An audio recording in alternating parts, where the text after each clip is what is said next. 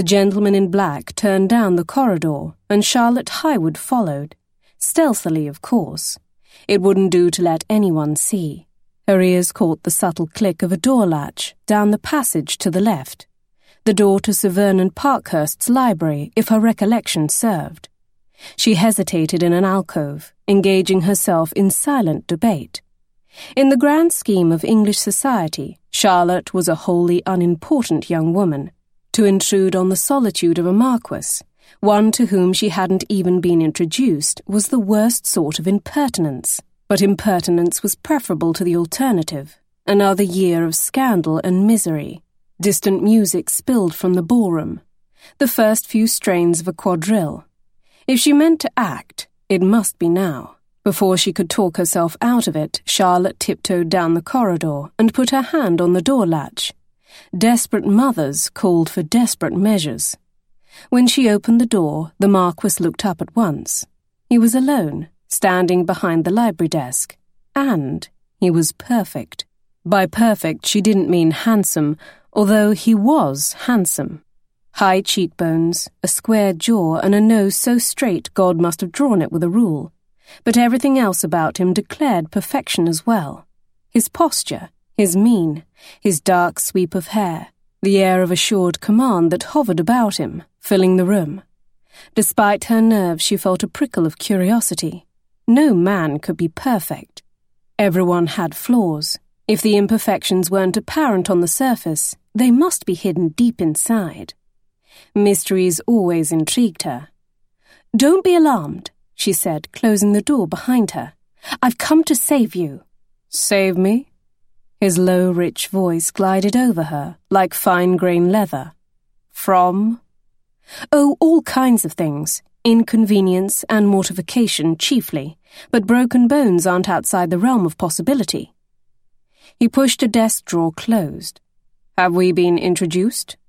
No, my lord. She belatedly remembered to curtsy. That is, I know who you are. Everyone knows who you are. You're Piers Brandon, the Marquis of Granville. When last I checked, yes. And I'm Charlotte Highwood. Of the Highwoods, you've no reason to know. Unless you read The Prattler, which you probably don't. Lord, I hope you don't. One of my sisters is the Viscountess Payne, she went on. You might have heard of her. She's fond of rocks. My mother is impossible. After a pause, he inclined his head. Charmed. She almost laughed. No reply could have sounded less sincere. Charmed, indeed. No doubt, appalled would have been the more truthful answer.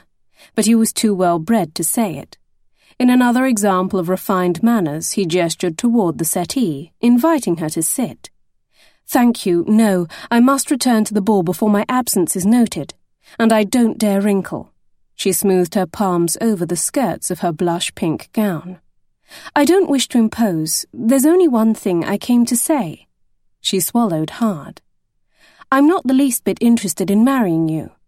His cool, unhurried gaze swept her from head to toe. You seem to be expecting me to convey a sense of relief.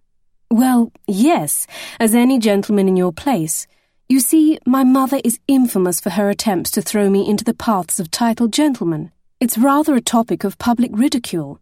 Perhaps you've heard the phrase, the desperate debutante. Oh, how she hated even pronouncing those words. They'd followed her all season like a bitter, choking cloud.